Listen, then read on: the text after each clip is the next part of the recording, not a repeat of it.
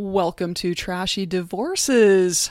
Hey, everybody. Another week, We're back for another week of Trashy D. another bit of trash candy for ya. This week, stars fell on Alabama. Doing two kind of interesting stories this week. Mm-hmm, First, though, stars fell on Alabama, one of my very favorite songs. I know it. Yeah, you've got family. It's my grandparents' Nos- song. nostalgia. Actually, it's a 1934 jazz standard composed by Frank Perkins with lyrics by Mitchell Parish. It has been recorded by everyone. One of the first versions was the Guy Lombardo Orchestra. Who's done this song? Bing Crosby, Ella Fitzgerald and Louis Armstrong, John Coltrane, Jimmy Buffett, Billie Holiday, Anita O'Day, Frank Sinatra, Doris Day. Everybody has covered this jazz standard Stars Fell on Alabama. Mm-hmm. Fantastic little song. So this week we had a little homage to our homish states of Alabama. states, I grew You're up there. homish. It's Yeah, my home you- state. Yeah.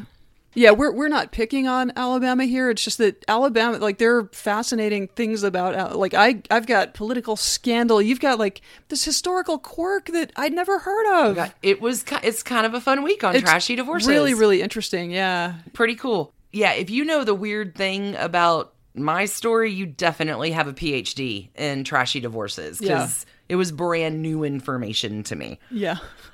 All right, before we get started with our stories, what happened on Patreon this week? A lot. A lot. A lot happened. The live show. Y'all, we did the live show last Sunday. It was amazing. Thanks to you who came out. It was incredible. Thanks to those of you who supported us from afar. It was amazing and super fun. We actually are going a little next door for today, but in our live show we covered Georgia divorces. We Stacey, did. We did. you do? Um, I had uh, former Atlanta Brave. He's he's been to other places. He's a San Diegan now, but David Justice was a big deal for the Braves the years that they became a powerhouse, and he was married to Halle Berry He sure was. for a handful of years. That was a fun trashy divorce. Yep. I actually covered the trashy died before they could get divorce Mm. of the founder of the Girl Scouts, Juliette Gordon Low. Mm-hmm. That was amazing. That whole live show in its entirety that came out on Patreon this week. We also did our trashy tidbits with the kitchen sink. You brought us all kinds of updates on Bethenny Frankel still married to Jason Hoppy. It turns out. crazy pants. I guess that's just gonna whatever. And uh, Kim Davis, the county clerk in Rowan County, Kentucky. She had a little bit of news this a little week. bit of good news, bad news situation for her. I did a little update on our friend Taylor Swift and Lizzo too. Oh, what else happened on Patreon? Our final Fun with Dunne for Now. Yep. On the 10th anniversary of his passing, we talked about his years from 2001 to his death in 2009, including The Suit by Gary Condit and all the dish about his last novel, Too Much Money. Oh, what else? It was a I- big week on Patreon. Yeah, yeah. I put up my uh, bonus divorce with Peter Thomas Roth, who is a skincare tycoon, Magnate? mogul, Sure. magnate, sure, skincare guy, uh, also collector of weird memorabilia, and his divorce from his wife Noreen just it spiderwebs out into a So whole crazy. bunch of people we've touched on in trashy divorces. It was it was really weird. So It was a good story. could not not tell that one. So, lots of good stuff happening over on Patreon. Who is in our magic mirror this week? Who joined us? Yeah, thank you very much for joining us, Tracy Vander S, Bethany GC, Aaron, Amanda G, Donna C, RP, Teresa, Heather S, Kayla H, Megan S, Sandy R, N Stewart, Robin L, Stacy L, probably no relation, Kat T, Georgia Grace H, Tom T, Stephanie HK, Michelle, Colleen C, Hillary B, Deborah M, Sarah Linda P, Megan M, and Yen L. Thank you, thank you, thank you. Thank you so much. Everybody, welcome to our little Team Trash Candy over on the Patreon community. Hope y'all are enjoying it. Definitely. And we've got crazy fun stuff coming up this week. New slew of trashy tutors, trashy tidbits, and I'm um, hot and heavy on my bonus divorce as well. So thanks everybody again for joining us over there. Stacy, you about ready to fall some stars on Alabama? I, I really, really am. This is this is awesome. So let's go, go, go. Let's do it.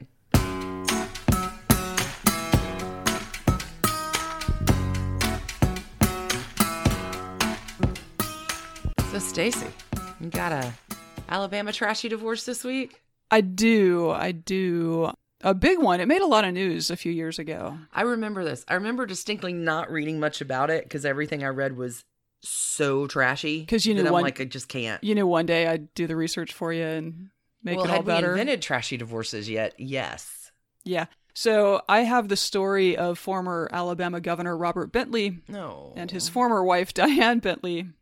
And there's got to be a way to rhyme yellow hammer and scandal like yellow hammer scanda i don't know i i don't know workshopping it but that's my title work on that. Rammer scammer. rammer scammer that might work Rammer scammer yellow hammer. Maybe. rammer scammer yellow hammer that that's cool that's cool so depending on where you live and how closely you follow politics news you may or may not recall the sex scandal that swept up the alabama governor a few years ago and toppled his administration as scandals go, it was pretty banging. There were audio tapes that Robert Bentley's now ex-wife Dianne had recorded of him and his staffer slash mistress that um, somehow made it to the media, meaning oh, no. that there were hilariously awkward exchanges with the press. So Bentley was insisting that he had not had an affair. And the reporters would be like, So what did you mean when you said, I worry about loving you so much? And he's like, I love everyone on my staff. Oh my god. So gosh darn much.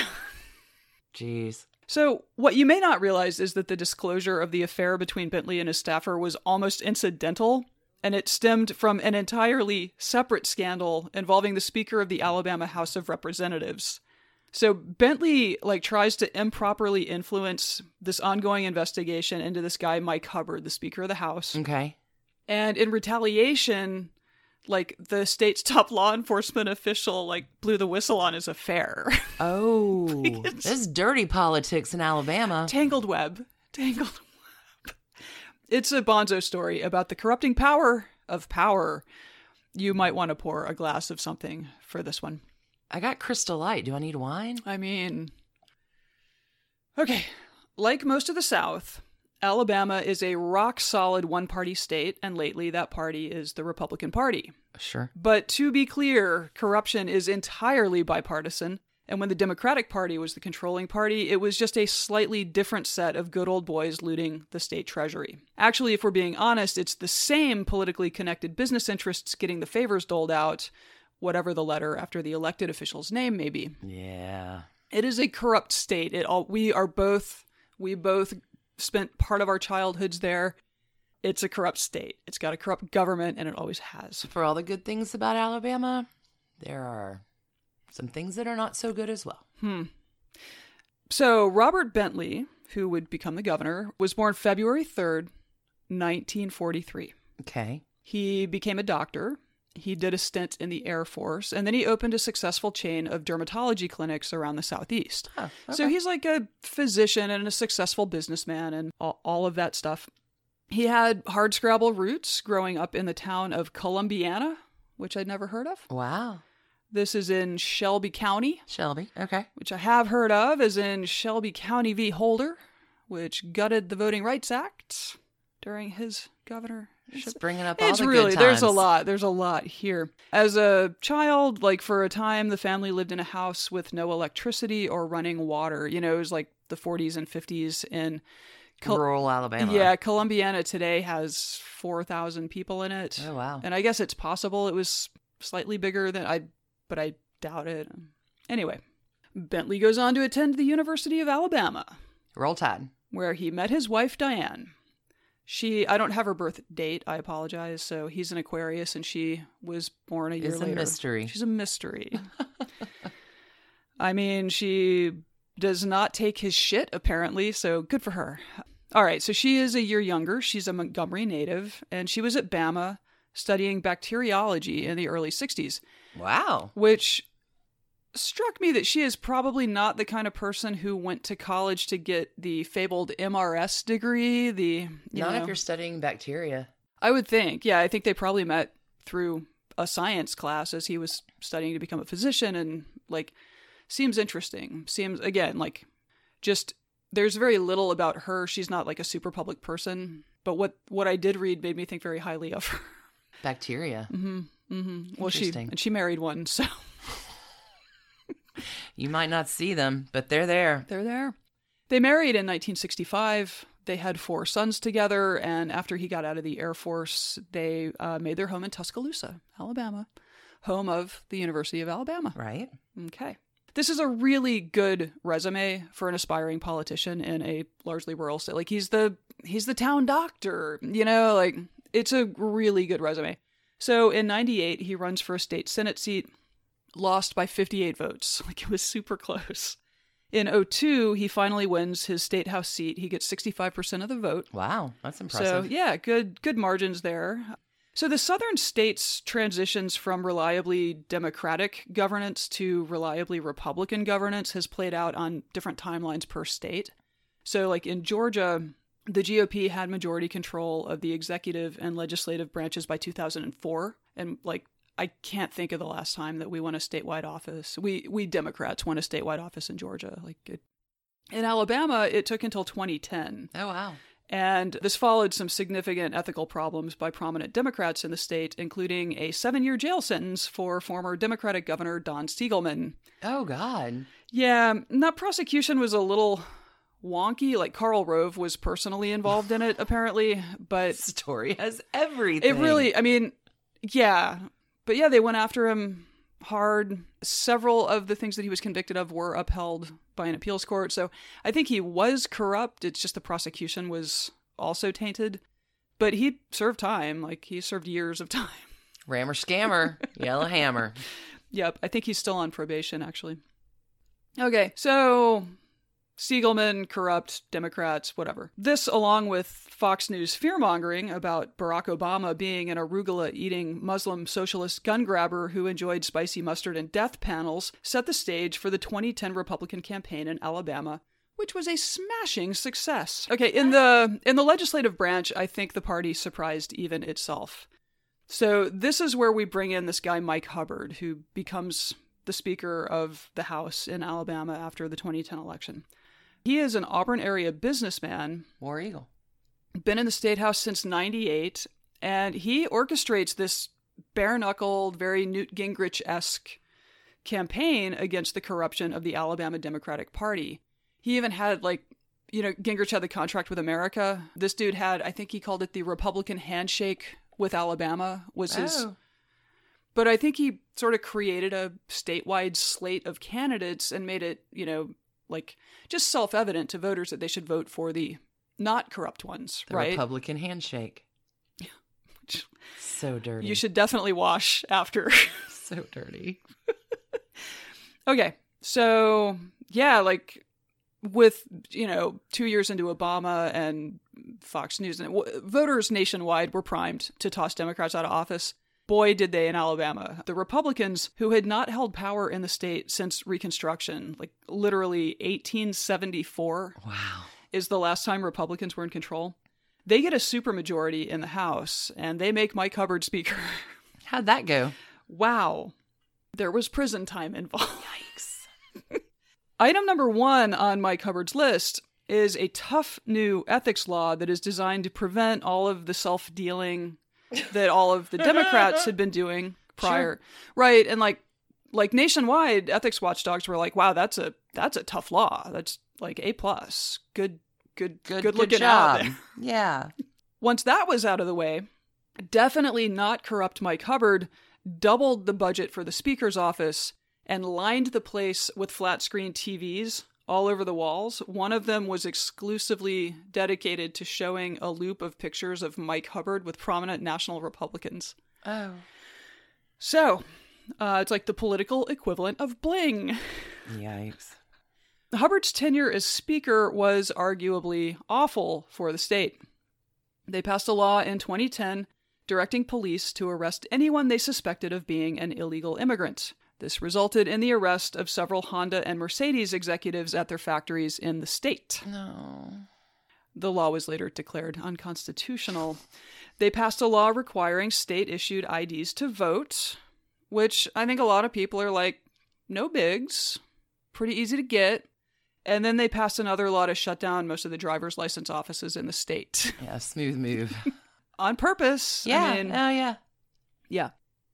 On the personal side, because Mike Hubbard is really, really corrupt. And this is just the tip of the iceberg. Like the he he ended up with 23 felony counts. Oh my God. Really? Oh, 23? yeah, this is just a brief overview. There was all sorts of shady shenanigans. On the personal side, Hubbard, and I'm using air quotes here, wrote a book in 2012 called Storming the State House, the campaign that liberated Alabama from 136 years of Democrat rule.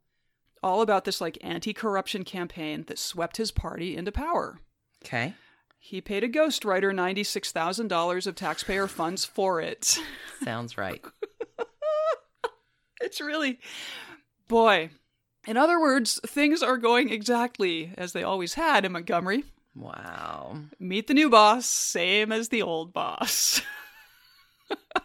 Hubbard's profound and prolific corruption had drawn the attention of state investigators, and by late 2014, when Robert Bentley was on the ballot for a second term as governor, Mike Hubbard was under indictment for violating that very ethics law that he had championed as his first order of business.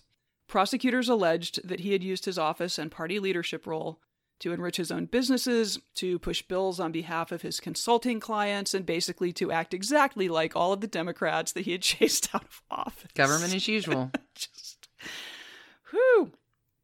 Ironically, emails turned up where this dude is like sarcastically bemoaning the ethics bill, like his ethics bill to the former governor of the state.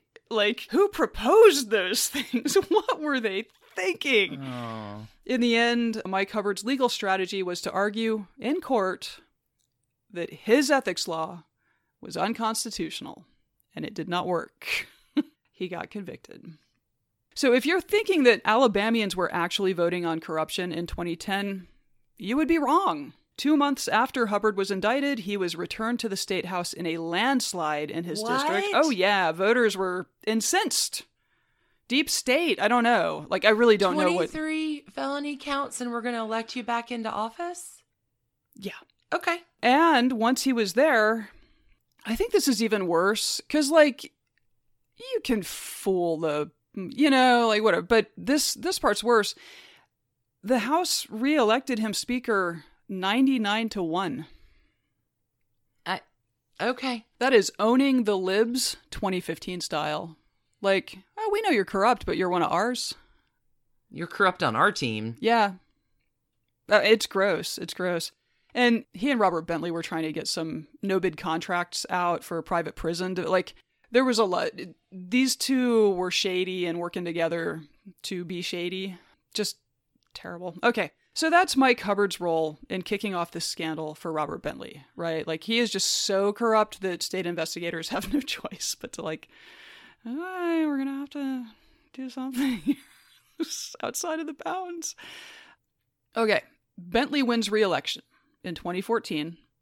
So he's been married 40, 50 years at 50 this in, point? in August of 2015, yes, his wife of 50 years, Dianne, shocks the Alabama political world and just the world in general by filing for divorce from the sitting governor of the state. She's the first lady.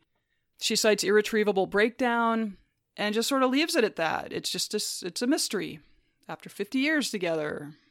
So everybody is like, uh, we're going to learn more about this, aren't we?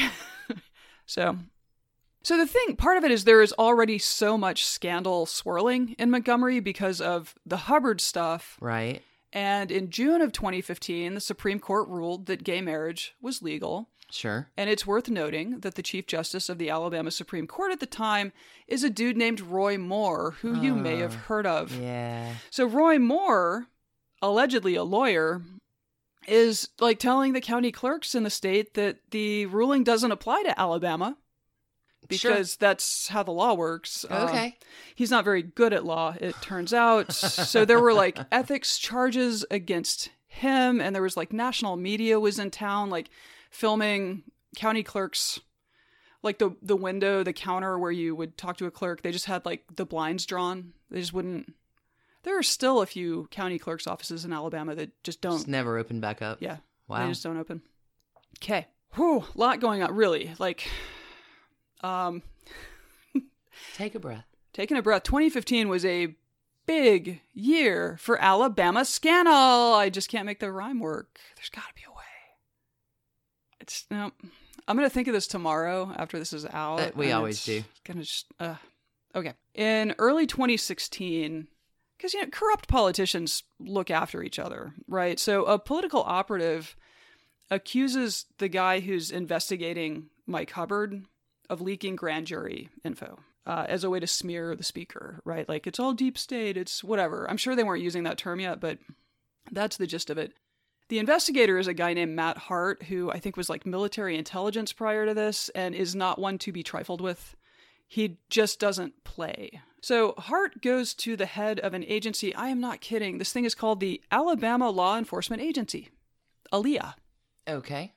I, I guess, Aaliyah. Anyway, Hart goes to the head of this not creatively named agency and is like, Need you to look into these allegations against me, and then I need you to give the prosecutors in this case a report of your findings. Because he knows he didn't do it. Like he he's look away, but let's do this. Like let's get this cleared up because we got to prosecute this guy because he's corrupt. So, sure enough, the the law enforcement agency looks into it. They sign an affidavit saying like, nope, no misconduct here, all good. And this is where Robert Bentley kind of ends his career. So Bentley like announces that he's furious that the law enforcement agency would create this affidavit. He didn't approve that, so he fires the head of the agency and says that he probably misused state dollars. Right?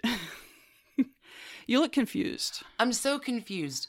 Uh, I'm I'm sorry. Aaliyah was investigating who and said there was no wrongdoing. They looked into the investigator. So a political operative pops up in 2016 and is like, the investigator is leaking grand jury info Got it. so that like because he's the idea was that he was fabricating a case against totally not corrupt Mike Hubbard, who was totally corrupt. So it's just the Alabama political establishment closing ranks and trying to protect its corrupt speaker.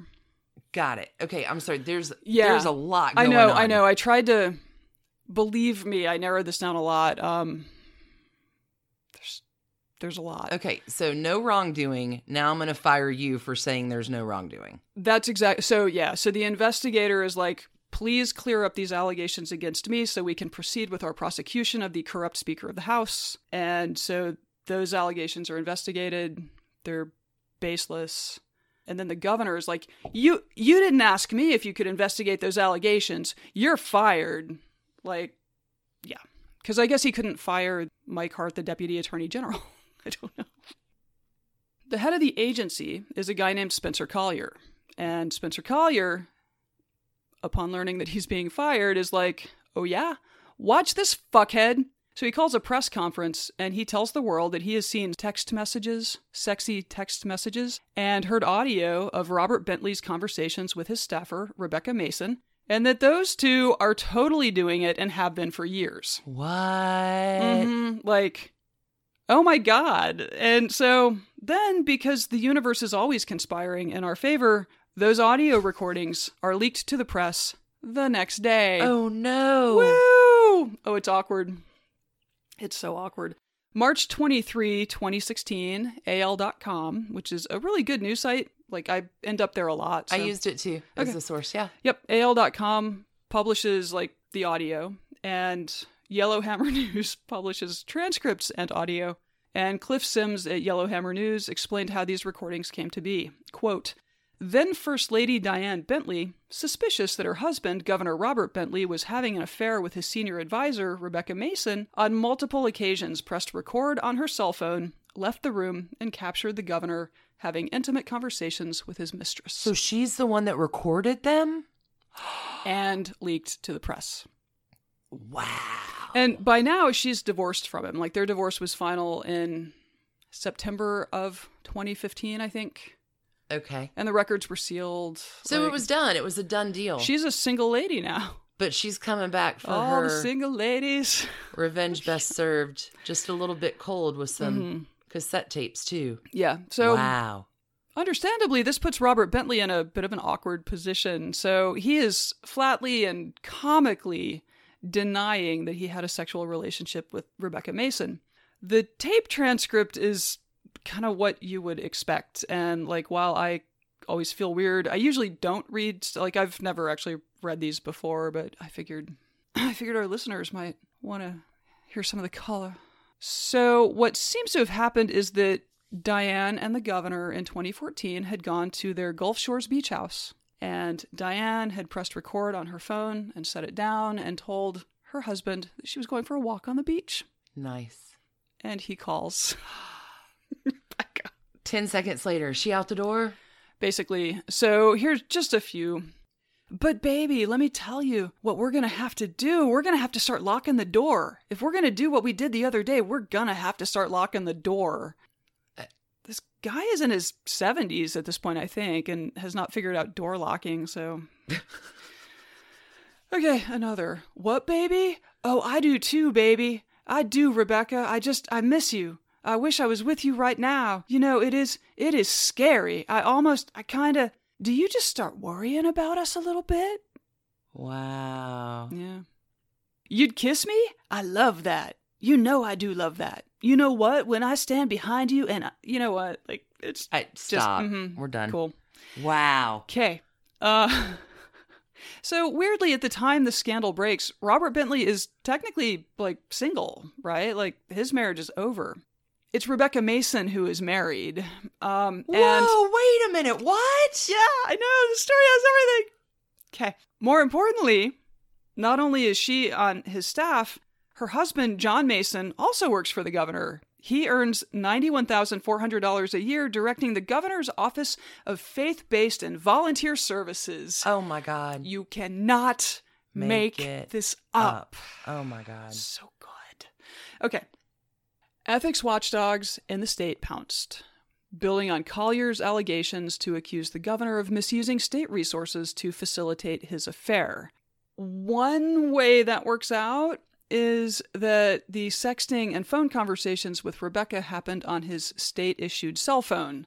And what he didn't know was that at some point he and Dianne had synced this with their iPad. And this is how his wife. this is how his wife learned that he was cheating on her by watching text messages flying between the two of them.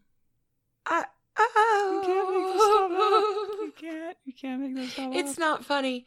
It's not funny at all, but it's hilarious. It's that's yeah.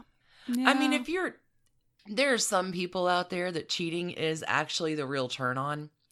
But doesn't seem like that's the case here, but j- j- technology, yo. Figure out technology if you want to keep your affair secret. Kinda, yeah. Uh, Rebecca Mason resigned from the administration. a- Oh, yeah? like Really? a week, a week after the audio leaked on March 30, 2016. Uh, there were rumblings in the state house to impeach Bentley, uh, but by April, the state house realized it had no procedures in place for impeachment. Oh my god! So they had to like figure that out. it's like the gang who can't shoot straight, but always Always. Okay. So a special prosecutor gets appointed. The attorney general jumps in. Ultimately, the ethics commission determines that Bentley had probably committed four Class B felonies, including three campaign finance violations. but let me guess, it's Alabama. It's fine. he they they got him to resign and enter into a plea agreement that prevents him from running for office in the future. Uh, the special prosecutor released a report in April of 2017. Pretty cringeworthy. It notes that the governor had routinely threatened his critics with criminal prosecution, because that's not an abuse of power. Humongous misconduct. Uh, and, oh, it's so gross. Bentley once tried to get a member of his security detail to break up with Rebecca on his behalf. So, cool dude. Well, I. Okay. Yeah. I mean, bodyguard, you know? Got a job for you. Okay, so after his resignation on April 10, 2017, like five days after this report came out, Okay. shared with the world what just a scumbag he is, and the subsequent plea agreement that let him avoid jail time in, in exchange for not holding public office, he went back to practicing medicine. Rebecca Mason works as his office manager at his practice, the Dermatology Care of Alabama, earning 60000 a year. Bentley blames unspecified special interests for bringing his administration down because he is part of the party of personal responsibility. Those unspecified special interests wouldn't be his own penis, would they? It was Apple. Mike Hubbard, the Speaker of the House, was convicted on 12 felony counts in July Oh my 2016 and was sentenced to four years in prison, eight years on probation, and ordered to pay $210,000 in fines. He remains free on bond and is fighting to have the state investigate the investigators as well as the jury that convicted him.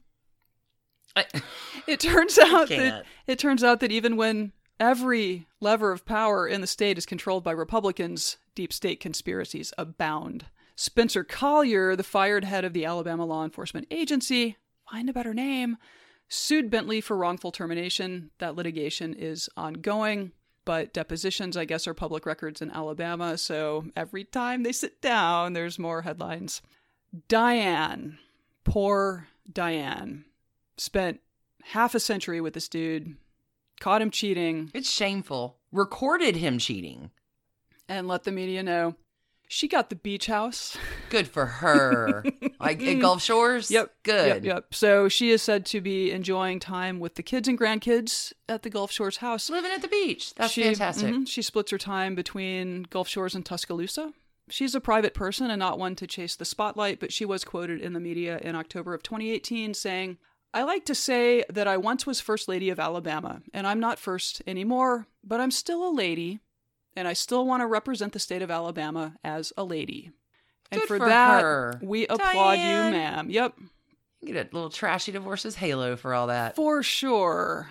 I don't know. Do we want to do trash cans right now? Because 23 Class A felony trash cans? I don't know. What you got? I gave him 2014 state issued trash cans for Robert Bentley and the thoroughly corrupt government he led. wow. Sorry, that was a lot. I mean, that I that was a lot. Do you have any points of do I need to clarify? No, you you were you, you were good. I got you cleared it up for me in the place I got confused. Yeah. That's a hell of a trashy divorce. Yeah, it's a shame it's that an, involved the whole fucking state. the whole fucking state. The whole fucking state. Let me see you if I can't actually just keep it all to yourself in the court. You're going to bring in everybody. Okay, here's all right. So this is uh, one of the New York Times articles that I used for this. Quoted um, a guy named David Mowery, who's a political consultant in Montgomery. This is so spot on. He says, "When I first moved here, an older lawyer friend of mine told me there are four thousand people in Alabama and four million extras."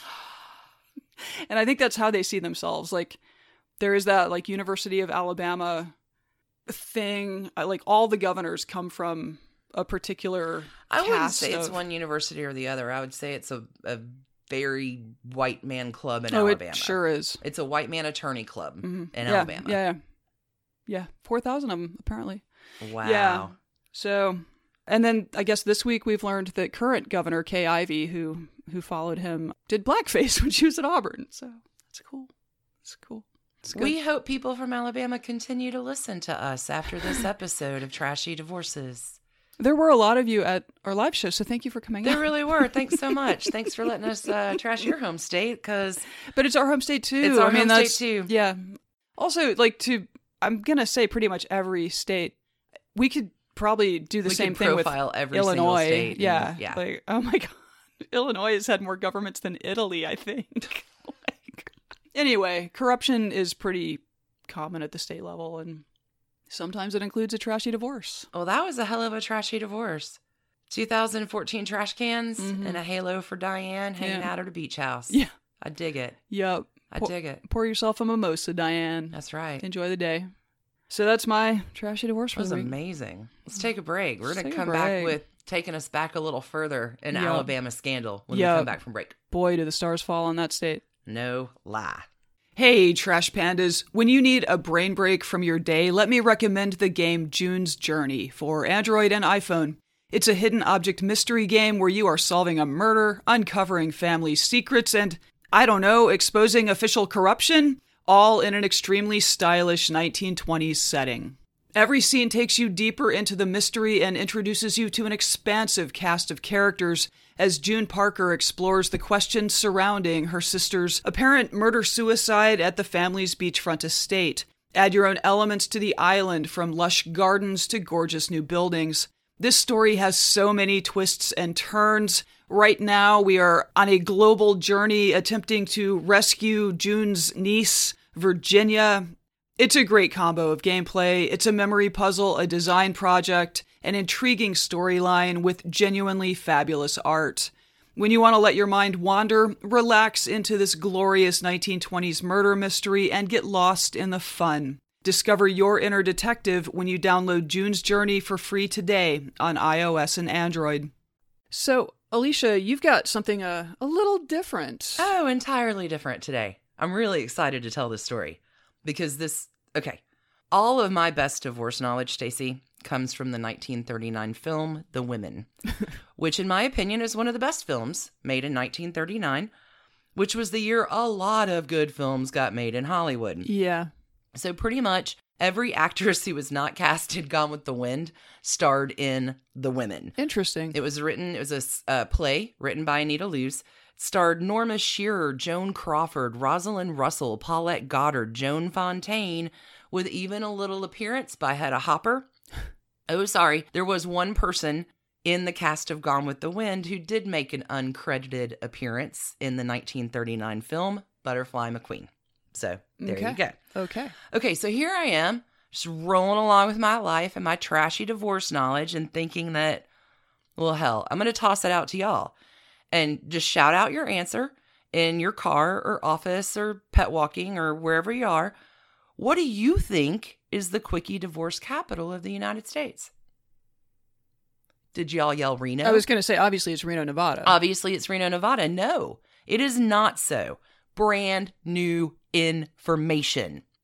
It turns out from 1945 to 1970, the state of Alabama was, in fact, the quickie divorce capital of the United States. You're going to have to explain more about Oh, you know I'm gonna. Hold on to your socks, friends. because, like, wasn't Arthur Miller heading to? He was uh, divorcing his wife in Reno so he could be with Marilyn Monroe in the 50s or sure, whatever. Like, Reno still was happening, all right. but, So when everybody knew about well, it depends. Okay. undercover Alabama, Undercover Alabama. Okay. So, you ready for the story? I yeah. Alabama, born on December 14th, 1819, when it was admitted as the 22nd state into the Union, is a Sagittarius. I'm just kidding, I'm not doing that. Okay, in 1945, little old Alabama, in the heart of the Bible Belt, holder of all things sacred and heavenly bound, decided to loosen up the law a little bit and abolished the law that required a one year residency before you could get a divorce. So there was no residency requirement? It was a loophole. They wrote out the loophole. No residence, no residency requirement. okay.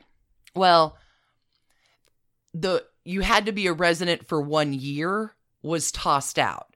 So if you could prove Alabama residency in five minutes, you could hang tight. This is just, So you, some- you go get a library card and you can get divorced in the state. Somebody did that. Hang tight. Yes. Hold on. You hadn't even gone to the trashy divorces bingo yet. Okay. So Alabama kills this law that you need a one year residency. And there was some benefits uh, to this. Like, pretty much it was on. And what were some of those benefits uh, besides the dissolution of marriage faster than a day drinking session? Well, this policy not only made a fortune for the state of Alabama, Makes sense. Uh, but grifter's gonna grift. Turns out many Alabama state and national senators loved this new rule because they're a bunch of white dude attorneys Oh, they're lawyers with some high dollar Washington oh high society need- contacts. Mhm, Okay. mhm. Now, in 1945, people could just find buckets full of attorneys who would be very happy in return for your dollar dollar bills to perjure themselves and say, Sure, my client is a resident Sure. even if they've only been a resident for a few hours. They've been sitting on my porch for the last 20 minutes. we had a cocktail. It's fine. Let's get divorced. They live here. Okay. Divorce in Alabama had become so popular. This is an article I'm pulling from an article from the Gadsden Times, next door to my hometown in Anniston. The Gadsden Times on October 14th, 1956, wrote this. In recent years, Nevada's divorce rate has fallen consistently. In fact, there has been such a drop in tabloid fodder divorces that the New York Daily News has decided to close down its Reno bureau. Yowza. The fact is, for several years now, the easiest divorce terms in the nation are to be found not in Nevada, but in Alabama. A divorce seeker need only show up in Alabama long enough to meet a lawyer, pay a fee, fill out the papers, and wait a few hours.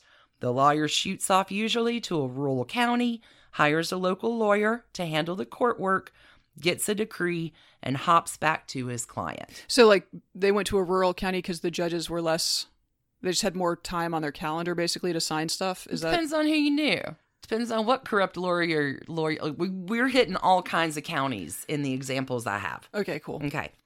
In 1960, Alabama granted more than 17,000 divorces, whereas Nevada filed about 9,200. Wow. Okay. In 1962, even Time magazine published an article called Alabama Unbound that sort of highlighted this.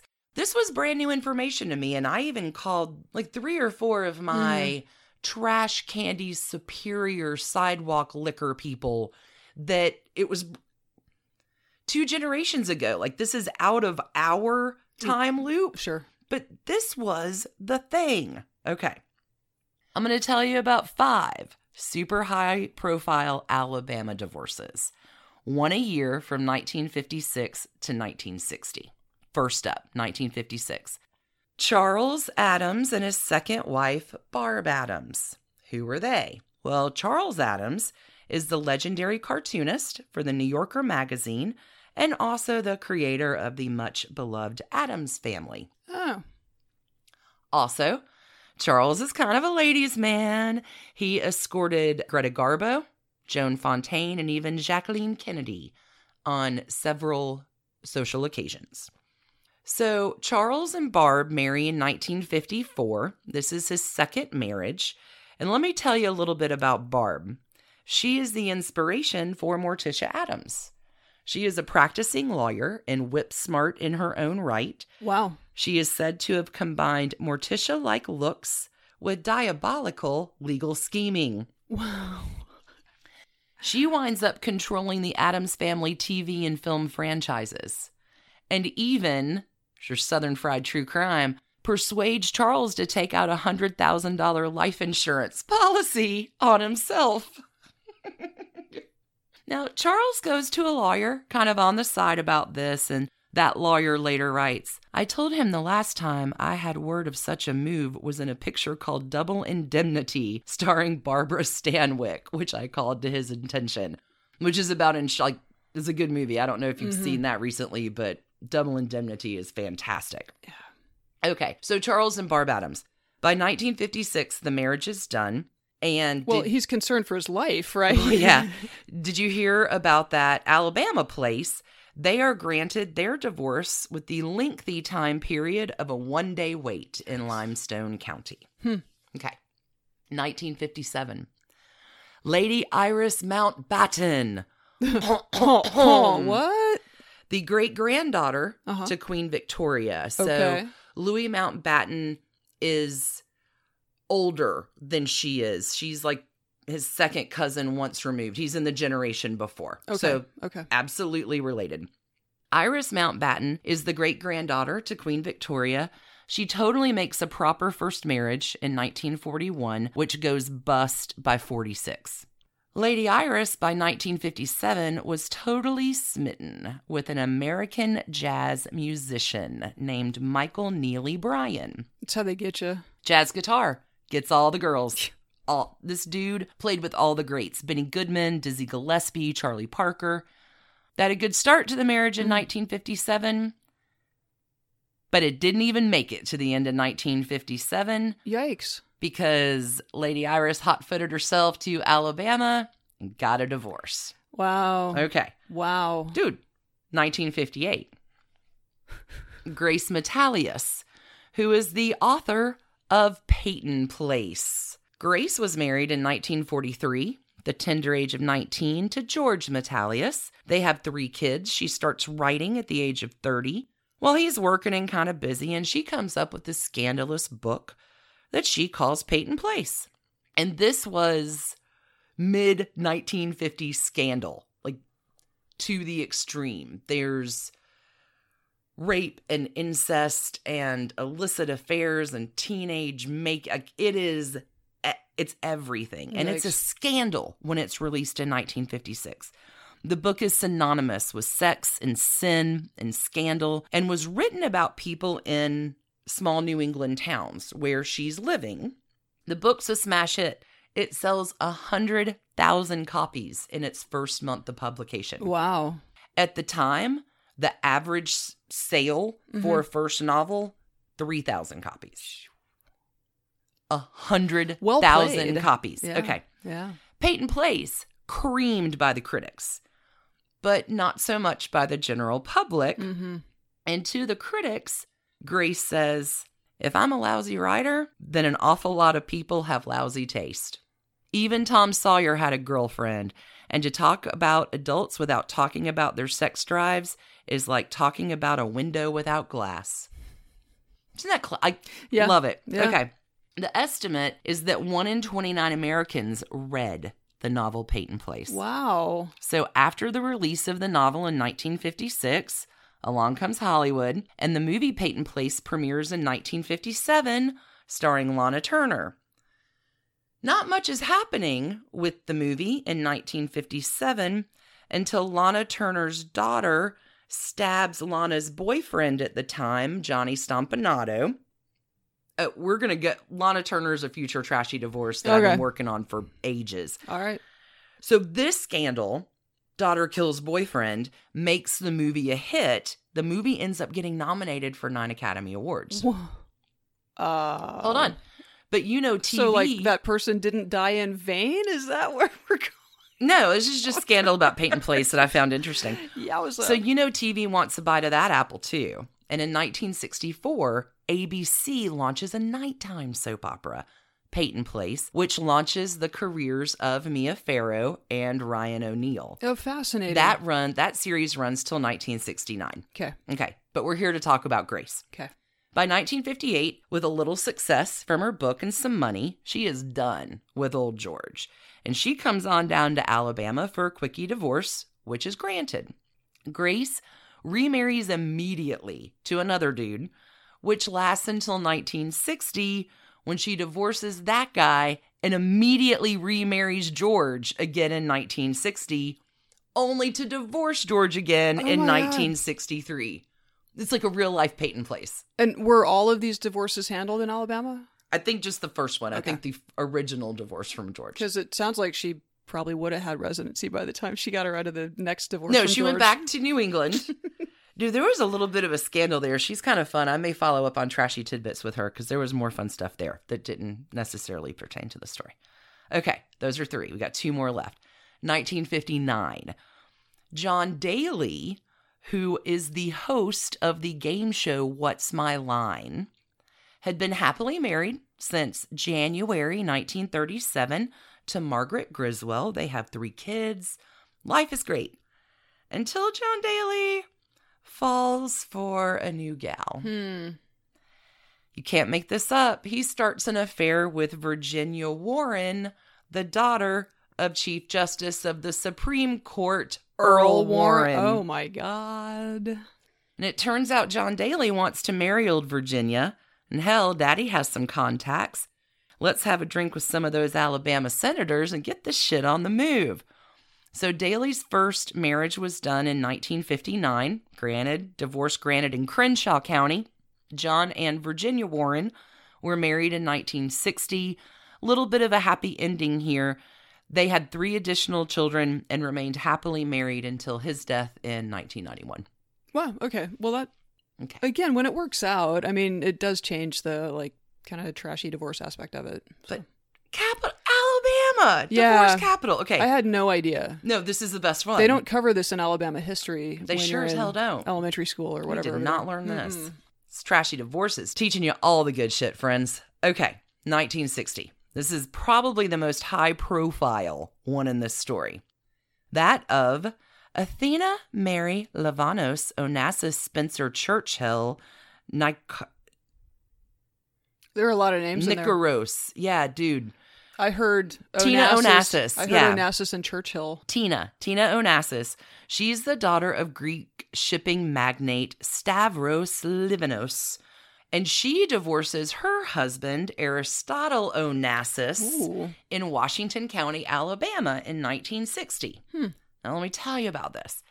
Tina hires State Senator Pierre Pelham of Mobile to handle her divorce. All right. Now, Pierre Pelham, Southern boy, who always wears white linen or seersucker suits. But don't let that Alabama twang fool you. He was Harvard educated and would go on to become president pro tem of the Alabama Senate. Wow. Okay. Now, Pierre, because she's a very high profile client, is taking this very seriously. And he wants to ensure that there are no problems. So, Tina actually comes to Alabama for an entire week.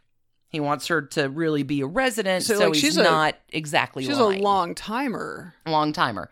Now, Tina in 1946, at the age of 17, marries a much, much older Aristotle Onassis, who by 1960 is carrying on a hot and heavy affair in front of the whole world with opera legend Marie Callas.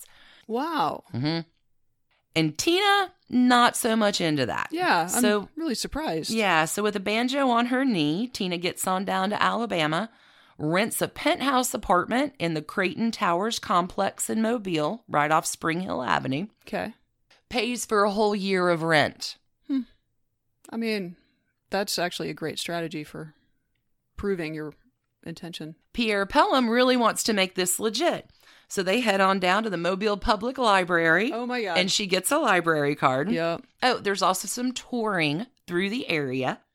So Pierre and Tina head on down to Dauphin Island one day. Sure. Sure. And she buys herself a nice lot there to build a nice little beach house in Alabama, which surprisingly enough never happens. Stunning. yeah.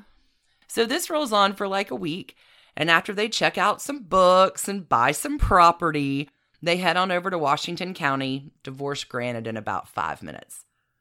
The very best part about this divorce is a little piece I came across on AL.com about a 19 year old kid, Bobby DeNeef, who was a sophomore at Spring Hill College in Mobile, Alabama, who got a nice gig over his summer break.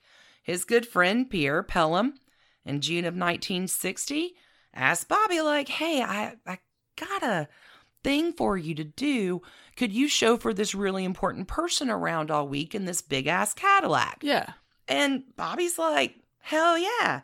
The pay is a thousand dollars for a week of work In 60? in 1960. That's that's a healthy chunk of change. in today's dollars, old Bobby made about $8,500 Mhm. that week. and cost of living there has always been low. Oh, yeah. So This that thousand dollars a week was more than three times his whole monthly salary of three hundred dollars working at the business supply store while he attended college. Who do you think Bobby's driving around? Tina Onassis. Yeah. Right. He says about her, she was a beautiful lady. She was very nice. I thought it was very exciting. She was very well dressed and had a diamond ring that was like a headlight. Bobby, sh- like, yeah. let's go to Dauphin Island. Let's go to the library. Yeah. It's cool. Okay. So that's the last of the high profile divorces I'm covering for this story. Sure. But corruptor's going to corrupt. Well, Ride- that's I'm fascinated. Yeah, like how how did this happen and how did this stop happening? So the ride can't last forever. And by 1961, there is an effort which fails to actually pass the state legislature to reinstate the residency requirement. That doesn't work. But the Bar Commission of Alabama is like, "Er, we're going to add a new rule in our code of ethics prohibiting attorneys from participating in quickie divorces. A lot of lawyers who were pretty So so they can't profit off it anymore. so they can't profit off of it anymore. Right. People who were still doing it end up getting disbarred. Mm-hmm. So it kind of starts clamping it down for a while. By 1967, the practice had really stalled for ethical lawyers, except in one county, Geneva County, where quickie divorces are still a big time thing. But in the summer of 1970, two circuit court judges and seven others, including local lawyers, their secretaries, and a court registrar, were indicted.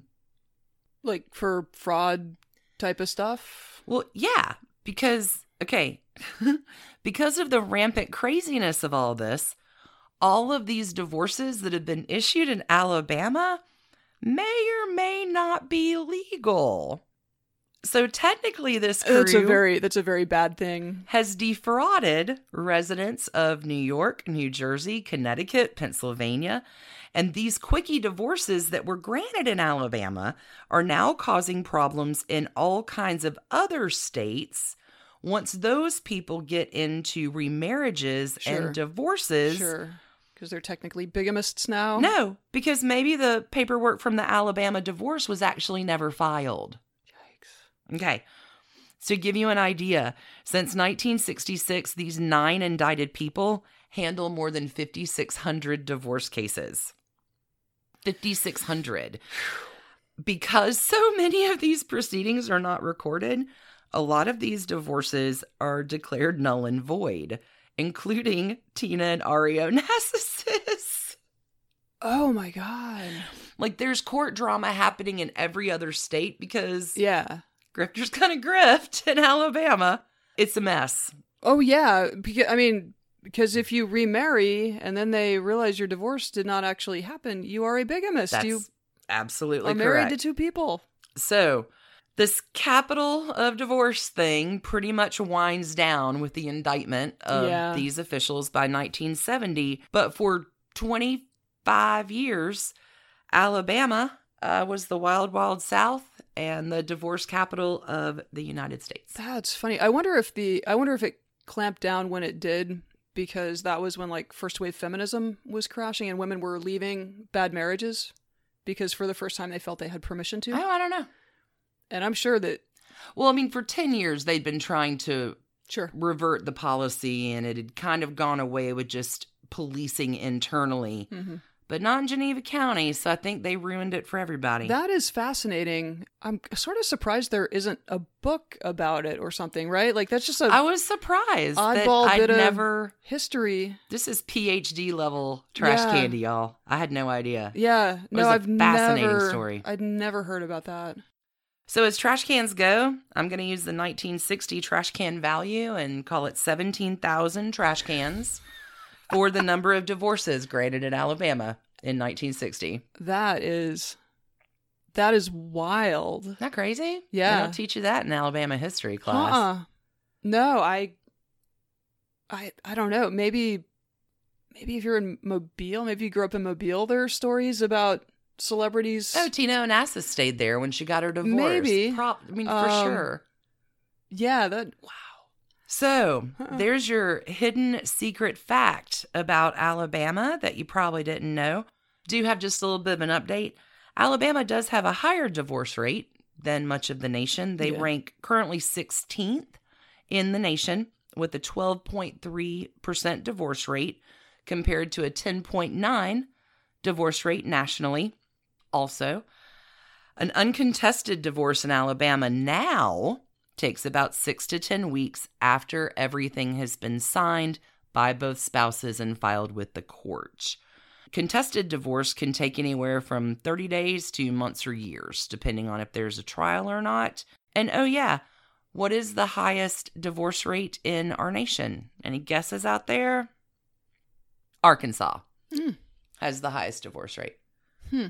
Went all around the bend this week. That was a lot of fun. Apparently, you can do whatever you want in Alabama, at least until somebody catches you. Yeah. There you go. There you go. So, stars fell all over Alabama from 1945 to 1970, getting their quickie divorces. And there's your PhD level trash candy for the week. That is fascinating. Just a bunch of good old boy lawyers being like, we can make some money here, boys. we can totally make some money. Thanks everybody for tuning in. I hope this first weekend of September Labor Day weekend is treating you well. hmm We appreciate your time. Hope your football team is winning in the sports scene today. Have a great Labor Day. Keep it trashy. Keep it trashy, Keep y'all. it trashy. Have a great week. Bye. Bye. And thanks to you for listening. Trashy Divorces is a Hemlock Creatives production, created and produced right here in Atlanta, Georgia by us, Stacie and Alicia, with a little research and writing help from the brilliant Melissa O. Our art is by Sydney V. Smith. That's Sydney V. Smith at carbonmade.com. And our music is used with permission of Ratsy. Check her out at Ratsy's store on Instagram and definitely drop into Ratsy's store anytime you're in Oberlin, Ohio. You can contact us at trashydivorces at gmail.com or find us on the World Wide Web at trashydivorces.com. If you need more trash candy in your life, our Patreon community includes some of the very best humans around and thousands of hours of bonus content at every level of support. Join the fun at patreon.com slash trashydivorces. Interested in some Trashy Divorces swag? Check out our merch shop and Trash Panda Enthusiasm Society at bit.ly slash trashy gear. Want to advertise with us? Reach out to sales at advertisecast.com for more information. And last but not least, come play with us on social media. I keep most of our Trashy Divorces Instagram hopping. Stacie and I share it up over on Facebook, including our Trashy Divorces podcast discussion group. Come join us over there, and thanks again, everybody, for listening. Keep it trashy, y'all.